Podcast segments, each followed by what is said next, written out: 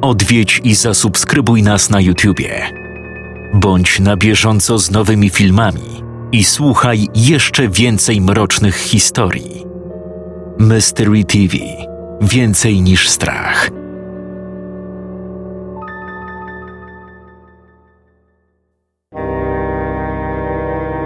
Tim nie był w stanie na niczym się skupić. Cały czas miał przed oczami wydarzenia z piątkowego wieczoru. Naprawdę nie tak miało to wyglądać. Spieprzył całkowicie. No, może nie aż tak całkowicie, bo w ostateczności Stuart McCormack nie żyje. Jednak sam proces pozostawiał bardzo wiele do życzenia. W pierwszej chwili, gdy uświadomił sobie, że McCormack nie żyje, spanikował. Zaczął panicznie rozglądać się na boki, będąc święcie przekonanym, że ktoś go widział że lada moment zleci się tu tabun ludzi wzywając policję. Po kilku głębszych wdechach i upływie kilkudziesięciu sekund uspokoił się. Zdał sobie sprawę, że nadal są w lasku, a wokół nich nie ma żywego ducha. Wiedział, że wygrał ten pojedynek, ale wojna cały czas trwała nie mógł tak zostawić ciała. Nie mógł też zostawić tak licznych śladów. Nieco spokojniejszy, chociaż spokojniejszy to dużo powiedziane. Przystąpił do pierwszego i najważniejszego według niego elementu planu, jakim było ukrycie ciała. Przeciągnął je w kierunku pobliskich krzaków, zostawiając je w gąszczu ostrych gałęzi dłońmi skrytymi przez cały czas w skórzanych rękawiczkach, rozebrał chłopaka, a ubrania wrzucił do przygotowanego wcześniej i schowanego za drzewem worka. Robił to, by uniknąć pozostawienia wszelkich mikrowłókien czy włosów. Oczywiście i tak nie miał stuprocentowej pewności, że takowe nie zostały gdzieś na trawie. Ale niestety – nie ma teraz czasu ani sprzętu, by przeszukiwać każde źdźbło trawy w poszukiwaniu jakiegokolwiek włoska czy włókna. Jedyne, co może zrobić, to posprzątać na ile się da, pozacierać ślady na tyle, na ile to możliwe, a następnie modlić się w duchu, by nikt nie odnalazł żadnych dowodów. Z telefonu Stewarta wykasował rozmowę z Susan Flymore, czyli swoim fikcyjnym alterego. Następnie wyłączył telefon i roztrzaskał go leżącym nieopodal kamieniem. Walił do momentu, aż z telefonu została krucha miazga. Gdy uporał się z urządzeniem, wrócił na miejsce, w którym stoczyli swoją małą bójkę. Było tu pełno krwi jednak Tim nie miał pojęcia, czy nie ma tutaj jego śladów biologicznych. Co prawda nie dostał żadnego ciosu, który skończyłby się krwawieniem, ale nigdy nic nie wiadomo. O dwa rozmiary większym butem, który kupił tego ranka, zasypał ślady ziemią i patykami. Zdawał sobie sprawę, że nie ukryje w ten sposób wszystkich śladów – lecz miał nadzieję, że w jakikolwiek sposób utrudni ich późniejsze badania lub analizy. Na koniec podszedł raz jeszcze do zwłok McCormacka i dokładnie obejrzał jego dłonie. Chciał upewnić się, że nie ma zadrapań czy czegokolwiek, co mogło pochodzić od Tima, na przykład naskórka albo śladów krwi. Nic nie znalazł. Przeszedł kawałek dalej, gdzie miał przygotowany drugi plecak.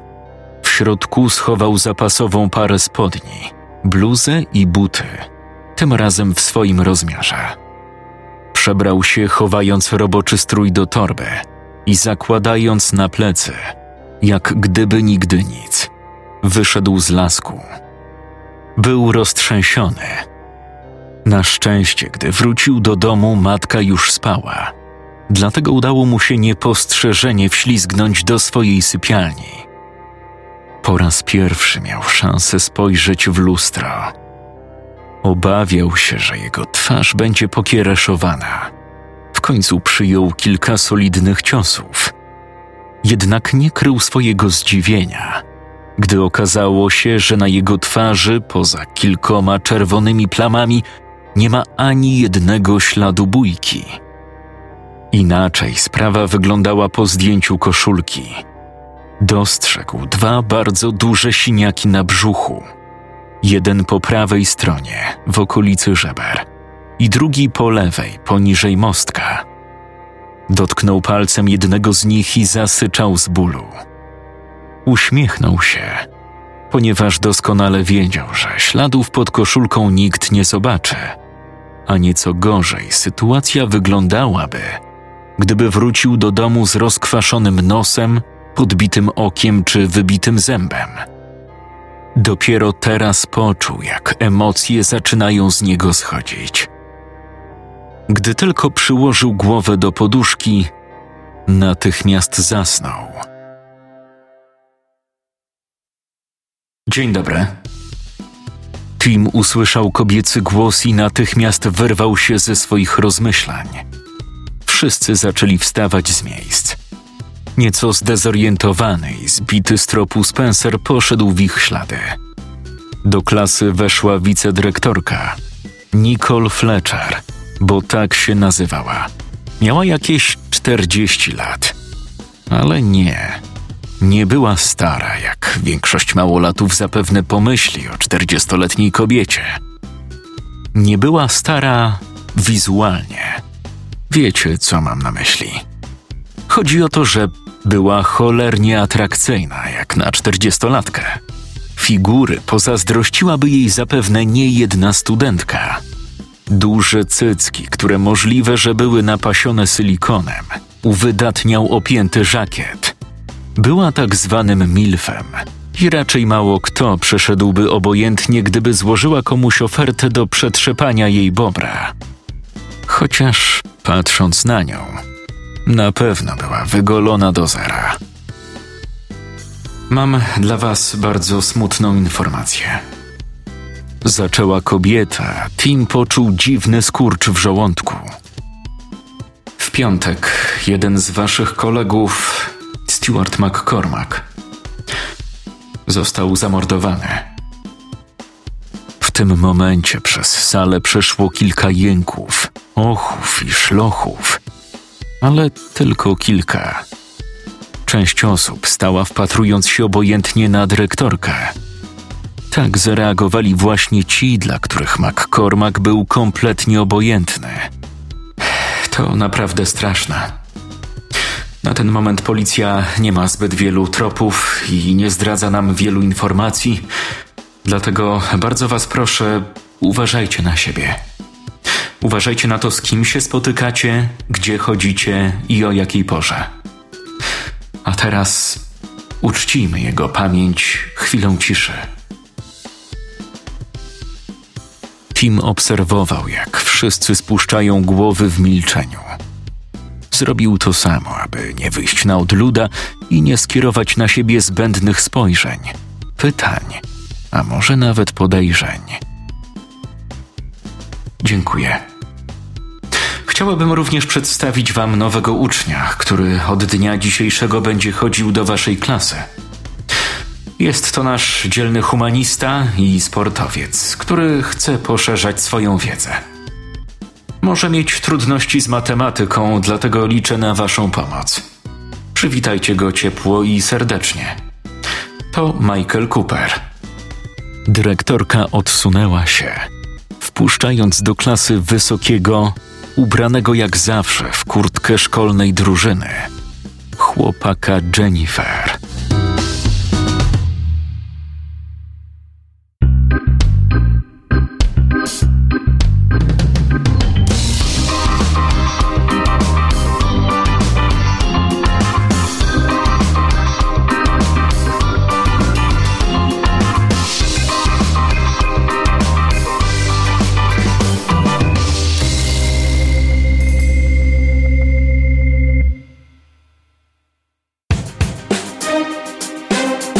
Siedział przy swojej ławce tuż obok okna, tak samo jak pierwszego dnia. Jennifer także nie zmieniła swojego miejsca. siedząc przed nim. Michael natomiast zajął miejsce po stewardcie na pierwszej ławce w środkowym rzędzie.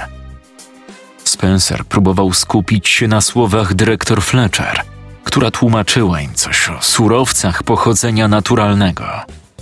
Jego uwagę cały czas przyciągał jednak Michael, który co i rusz odwracał się w jego stronę, uśmiechając szyderczo niczym debil.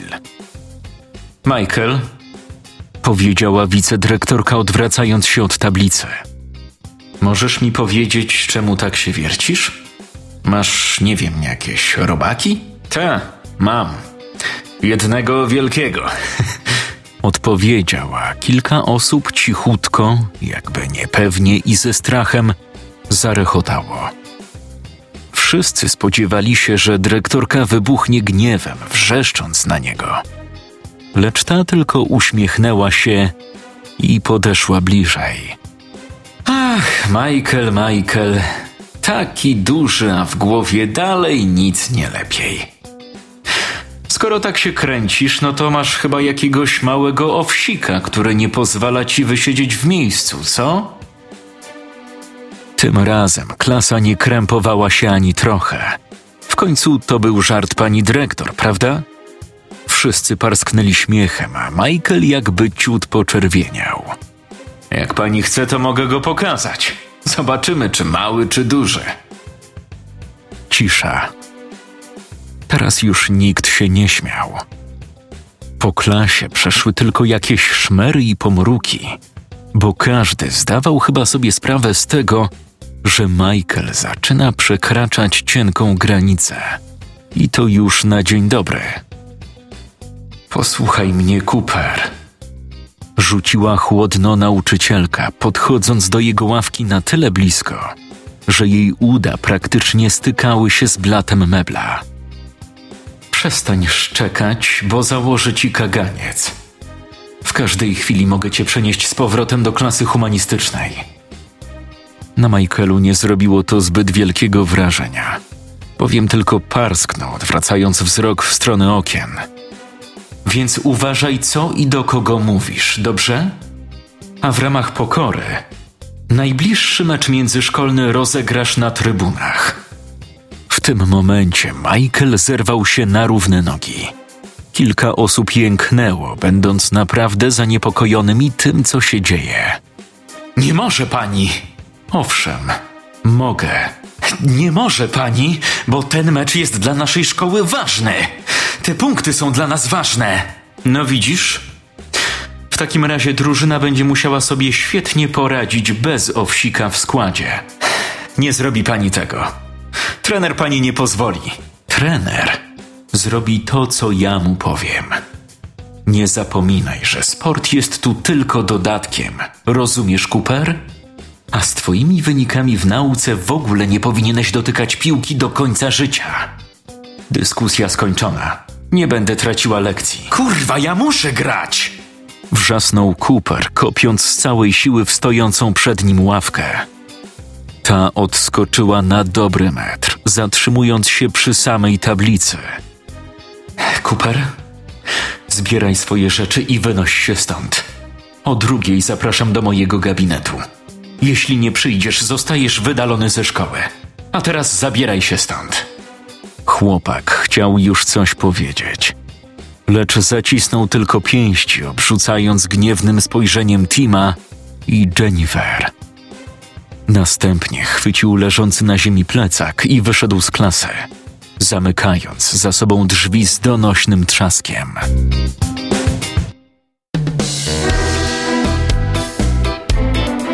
Tim siedział w szkolnej stołówce i obserwował chłopaka imieniem Carol Dale. Gość chodził do trzeciej klasy i naprawdę wystarczyło kilka dni, by o nim usłyszeć i dowiedzieć się, kim jest. Otóż Carol Dale to bardzo trudny wychowanek. Od początku pierwszej klasy sprawiał problemy. Nie uczył się źle, nie, nie. Można powiedzieć, że jego wyniki były naprawdę dobre. Wszystko na czas, wszystko w terminie. Nawet frekwencja była podobno imponująca. Zatem co z nim jest nie tak? Tim też zadawał sobie to pytanie.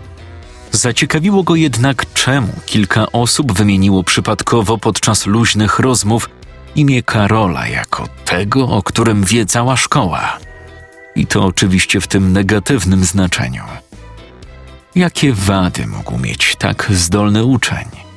Czym zaskarbił sobie niechęć ze strony zarówno uczniów, jak i nauczycieli? Odpowiedź okazała się bardzo prosta, banalna wręcz. Ojciec Karola był podobno prężnie działającym biznesmenem, który wpłacał na konto szkoły hojne darowizny. I mówiąc hojne, nikt nie ma na myśli tysiąca dolarów. Dwa lata temu, czyli w momencie, gdy Karol był w pierwszej klasie, szkoła otrzymała prawie pół miliona dolarów na nowoczesne wyposażenie i remont części sal lekcyjnych. Pół miliona.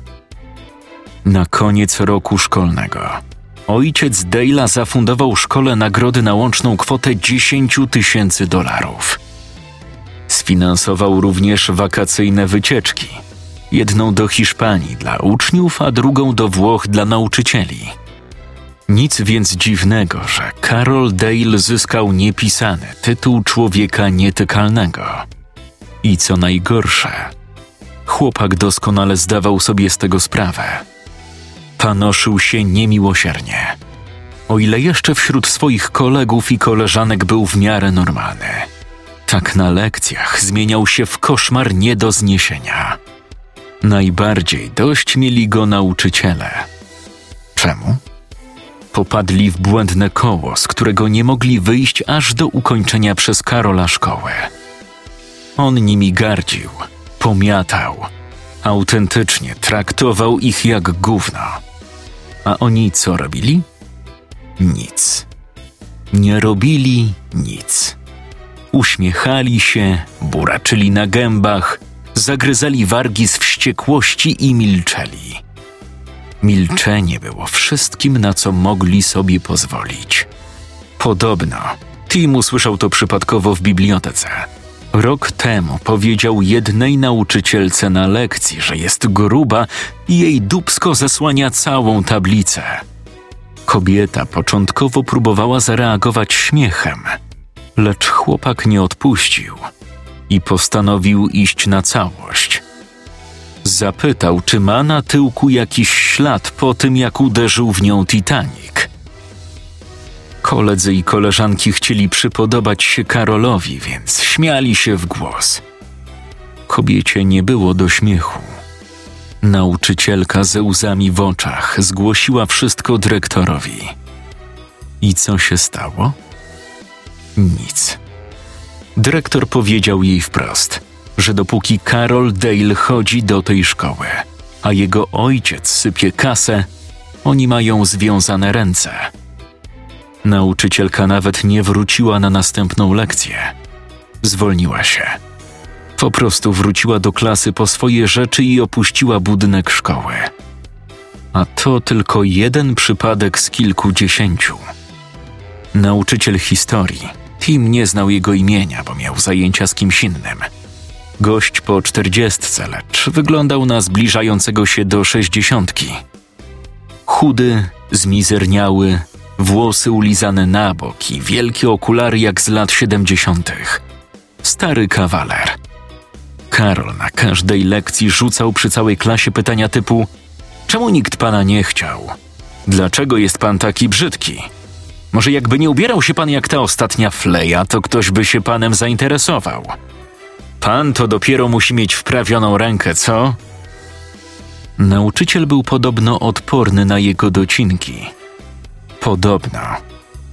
W szkole nigdy nie okazał słabości, gniewu czy poczucia upokorzenia. Jak to się mówi, brał wszystko na klatę, komentując jedynie uśmiechem i ojcowskim kiwaniem głową. Jednak jedna dziewczyna z trzeciej klasy przyznała, że spotkała go w drodze powrotnej ze szkoły.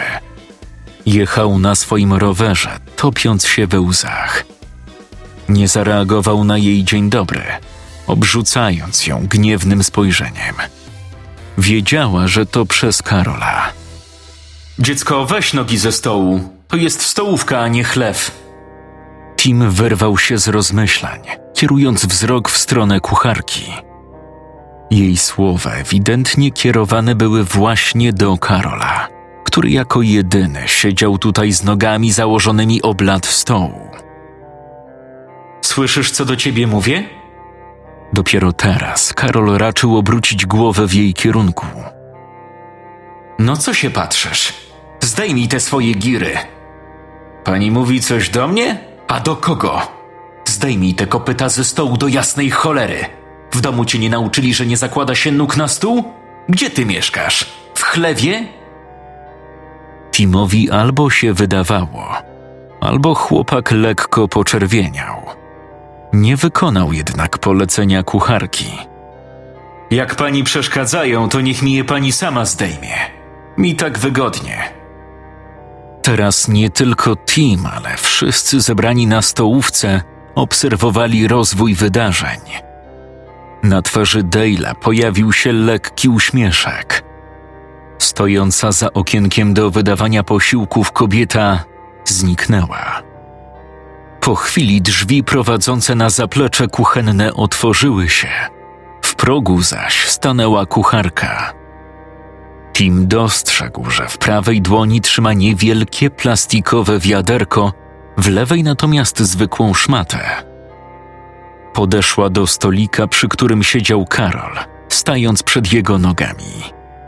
Zdejmij te kopyta, mówię po raz ostatni. kopyta to może ma pani. Ja mam stópki. Piękne stópki. Jeśli pani chce, może je pani powąchać albo nawet wylizać, bo trochę mi się przybrudziły. Sprzątaczki nie potrafią nawet porządnie wysprzątać tej szkoły, a ta stołówka. Nie dokończył. W tym momencie wydarzyło się coś, czego nikt z tutaj obecnych się kompletnie nie spodziewał. Kobieta momentalnie chwyciła wiaderko oburącz, a następnie jednym ruchem wylała jego zawartość prosto na siedzącego przed nią Karola. Ten, zaskoczony jeszcze bardziej niż zebrani na stołówce uczniowie, poleciał z całym krzesłem do tyłu, lądując na podłodze. Był cały mokry, od pasa w dół. Na koniec kobieta rzuciła trzymaną w ręku szmatę prosto w jego twarz. To bądź tak łaskaw i posprzątaj całą kuchnię. Mam nadzieję, że poradzisz sobie z tym lepiej niż nasze koleżanki. Ty stara ruro. Karol zerwał się na równe nogi, wyskakując do stojącej przed nim kucharki. Tim dałby sobie uciąć rękę, że gdyby nie błyskawiczna reakcja siedzącego nieopodal chłopaka z innej klasy, Dale byłby gotów przypierdolić tej kobiecie. Uspokój się, Dale! Wrzasnął chłopak, stając między kobietą a Karolem, przytrzymując go i zachowując bezpieczną odległość. Już jesteś skończona, Dale, rozumiesz? uspokój się. Możesz pakować ten swój zasrany Dale! fartuszek, bo mój ojciec cię stąd wyjebie. Dociera to do się, twojego loczkowanego łba? Już zamknij się! Chłopak, który do tej pory tylko izolował Dale'a, teraz przyłożył mu z całej siły prosto w brzuch tak mocno, że ten zgiął się w pół i upadł na kolana. Zamknij się, rozumiesz? A ty co kurwa?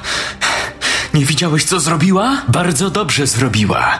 Ja na jej miejscu jeszcze bym na ciebie nasrał. Ciebie też zrujnuje śmieciu. Mój ojciec zrobi wszystko, aby dyrektor wyjebał was oboje. O ty kurwa, grozisz mi? Chłopak doskoczył do leżącego na ziemi Karola i przycisnął jego twarz butem do ziemi. Posłuchaj mnie, ty bananowy śmieciu. Jeśli dowiem się, że tej pani coś się stało, lub że w jakiś sposób została zwolniona, osobiście dopilnuję, abyś nie wyszedł ze szpitala przez dobre kilka tygodni.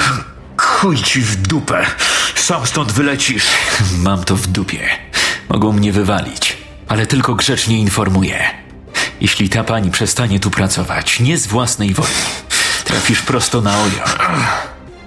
Chłopak szturchnął jeszcze butem twarz Karola. Odwrócił się na pięcie i ruszył w kierunku wyjścia. Kilka osób delikatnie zaklaskało, jakby chcieli mu podziękować za ten piękny gest. Kucharka stała nieruchomo, obserwując to, co się właśnie stało. Wyglądała na lekko przestraszoną, jakby dotarło do niej to, co się stało i co sama zrobiła. Zaatakowała ucznia. Mogła mieć problemy. Nie wiadomo, czyją stronę wzięliby uczniowie obecni podczas całego zajścia. Ojciec Dale'a mógłby ich przekupić, a oni potwierdziliby jego słowa. Co prawda na stołówce była kamera, ale podobno rejestrowała tylko obraz. I w tym właśnie momencie w głowie Tima Spencera rozbrzmiała dobrze znana mu myśl. Zabij go. Tak. Jego ojciec na pewno zlikwidowałby takiego śmiecia. Jak to jest możliwe? Gdzie jest sprawiedliwość? Jego ojciec, który dbał o to, aby takie szumowiny znikały z tej ziemi, nie żyje. A tutaj takie ścierwo chodzi sobie jak gdyby nigdy nic i ma wszystko w dupie. Jego ojciec nie pozwoliłby na to. William Spencer bardzo szybko rozprawiłby się z Karolem Dalem. Ale niestety, William Spencer nie żyje. Nie może tego zrobić. Ale Tim, owszem, on może.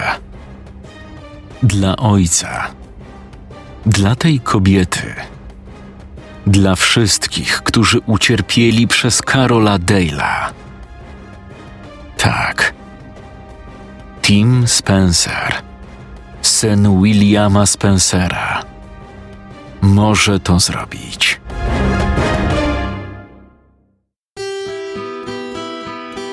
Jennifer siedziała w swoim pokoju, wpatrując się w ekran laptopa, na którym widniała strona główna Facebooka. Odszukała profil Tima. Nie miał zdjęcia profilowego, a jego galeria również świeciła pustkami. Nie miał zbyt wielu informacji poza miejscem zamieszkania, jakim była Floryda oraz szkoła Venice High School. Chwyciła leżący obok telefon komórkowy i z książki kontaktów wybrała literkę T. Tim. Połącz. Halo? Cześć, Tim. To ja, Jennifer. Wiem. Wyświetliło mi się. no tak. Zapomniałam, że zapisywałeś mój numer. Słuchaj, chciałam zapytać o ten projekt. Namyśliłeś się? Tak, w sumie to tak. Przez moment zapadła cisza. Jennifer oczekiwała, że Tim powie coś więcej, lecz ewidentnie musiała ciągnąć go za język. No i? Co, to chyba nie jest do końca dobry pomysł. Nie takiej odpowiedzi się spodziewała. Prawdę mówiąc, liczyła na zupełnie inną odpowiedź. Była przekonana. Chciała, aby Tim odparł: Tak, jasne, nie ma problemu, bardzo chętnie zrobię z tobą ten projekt. Tymczasem on uznał, że to nie do końca dobry pomysł. Jennifer, jesteś? Tak, jestem, jestem. Ale czemu uważasz, że to kiepski pomysł? Średnio mi idzie z biologią. Powinnaś chyba zrobić to z kimś, kto bardziej ogarnia, co tam się dzieje. Wiedziała, że kłamał. Z ostatniego testu dostał czwórkę, więc gadanie o tym, że nie ogarnia biologii było naprawdę słabą wymówką. No wiesz, ja ogarniam podobnie jak ty. Poza tym właśnie po to mamy tyle czasu i konkretny temat, by się na to przygotować. No może i tak, ale naprawdę nie jestem chyba odpowiednią osobą do takich rzeczy. Robisz już z kimś innym, tak? Nie, szczerze to w ogóle o tym projekcie nie myślałem. Jeszcze. Jakoś miałem trochę innych spraw i w ogóle. No to nie rozumiem, czemu nie chcesz? Przecież i tak musisz to zrobić, tak? Chyba, że w ogóle nie masz zamiaru się tego podejmować i wystarczy ci jedynka. Nie, nie. Jennifer, po prostu. Nie uważasz, że skoro twój chłopak jest w naszej klasie, to powinnaś z nim robić ten projekt? A więc o to chodziło. Jennifer zastanowiła się, skąd w ogóle Tim wiedział, że Michael to jej chłopak. Tim, to nie ma nic do rzeczy. Mi się wydaje, że chyba jednak trochę ma. No wiesz, mógłby się wkurzyć, że nie robisz tego z nim, tylko z kimś innym. Może jeszcze gdybyś, nie wiem, robiła to z koleżanką, to może jeszcze by jakoś zrozumiał, ale z innym chłopakiem? Wiesz, po prostu nie chcę, żeby coś sobie pomyślał. Tim, moja relacja z Michaelem jest trochę skomplikowana. Ja sama nie wiedziała, po co w ogóle mu o tym wszystkim opowiada. Dlaczego tak bardzo zależało jej na tym, aby to właśnie Tim robił z nią ten projekt?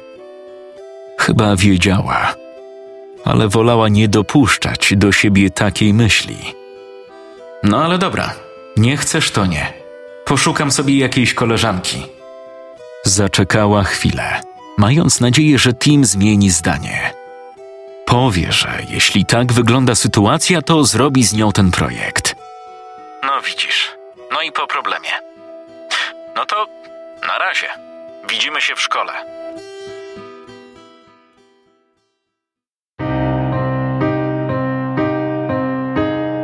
Tim, możemy porozmawiać? Ledwo zdążył przekroczyć próg domu, gdy usłyszał głos matki dobiegający z salonu. Czuł, że nie będzie to przyjemna rozmowa. Zdradzał to ton jej głosu. Domyślał się nawet, o co może chodzić. Tak? Odparł, zaglądając do pomieszczenia. Usiądź. Niechętnie, ale wykonał jej polecenie i zajął miejsce na sofie. Tim, nie wiem, jak powinnam zacząć tę rozmowę. Nie wiem, czy w ogóle powinnam o tym z tobą rozmawiać. Ale ja po prostu. O co chodzi, mamo?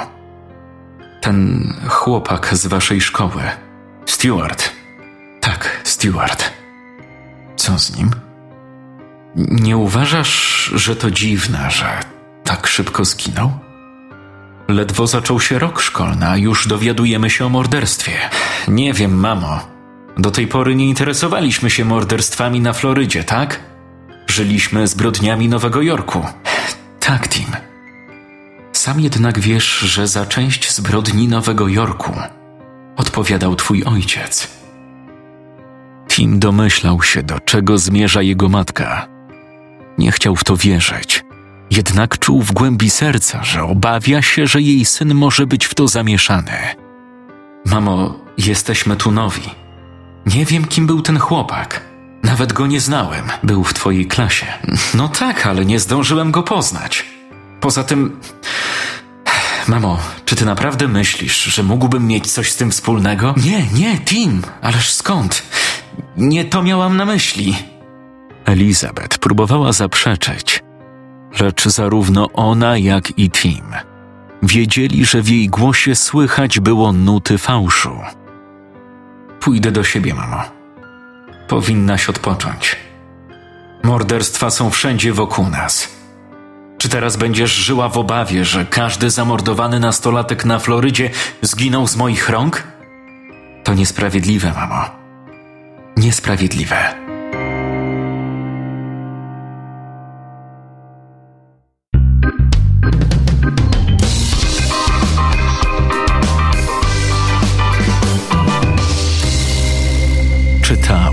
Jakub Rutka.